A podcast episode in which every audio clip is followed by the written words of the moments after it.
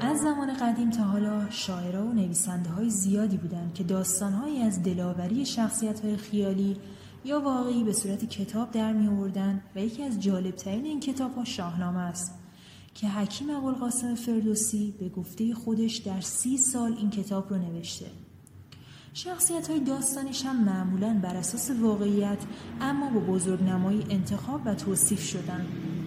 اگه بخوام شاهنامه رو توصیف کنم می‌تونم بگم یه داستان طولانی و بلند از تعدادی پادشاه و یه سری اشخاص و خانواده ها که با توجه به نقش و جایگاهشون توی اون زمان معرفی شدن. رستم یکی از بزرگترین شخصیت های داستانه که توضیحات زیادی از زندگیش موانعی که باهاش برخورد کرده و سرگذشتش توی شاهنامه گفته شده. ما سعی می‌کنیم بخش های جالبتر و روونتر شاهنامه رو توی چند تا پادکست براتون بگیم و شما هم از گوش دادن به اونها لذت ببریم. پس ما رو دنبال کنید.